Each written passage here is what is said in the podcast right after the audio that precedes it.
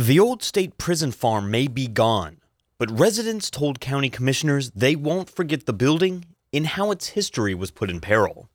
Baldwin County commissioners and area residents traded criticisms during open comments at the end of the commissioners' regular meeting Tuesday. It would cost us $5 million just to prop it up.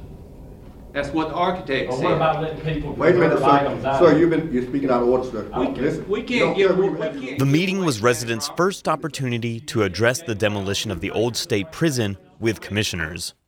The National Register of Historic Places listed property housed male prisoners at the Georgia State Prison Farm between 1911 and 1937. Most notably, the building was the site of Georgia's first electric chair, dubbed Old Sparky. Putnam County resident Phyllis Betancourt said commissioners' decision to demolish the building undermined efforts to preserve Georgia's prison history. You did not give us the opportunity to save it.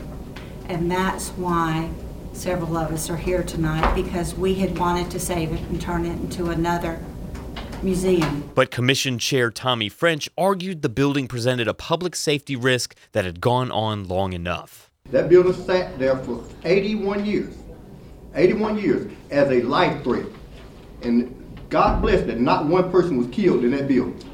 But if it had been otherwise and somebody lost their life in that building, then we would have been challenged with the same cause as to why we didn't tear it down.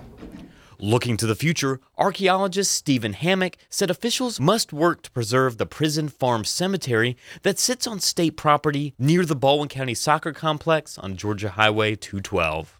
There needs to be a cemetery preservation plan associated with those 600 graves and any other graves that are on the property. For WRGC News in Milledgeville, I'm Daniel McDonald.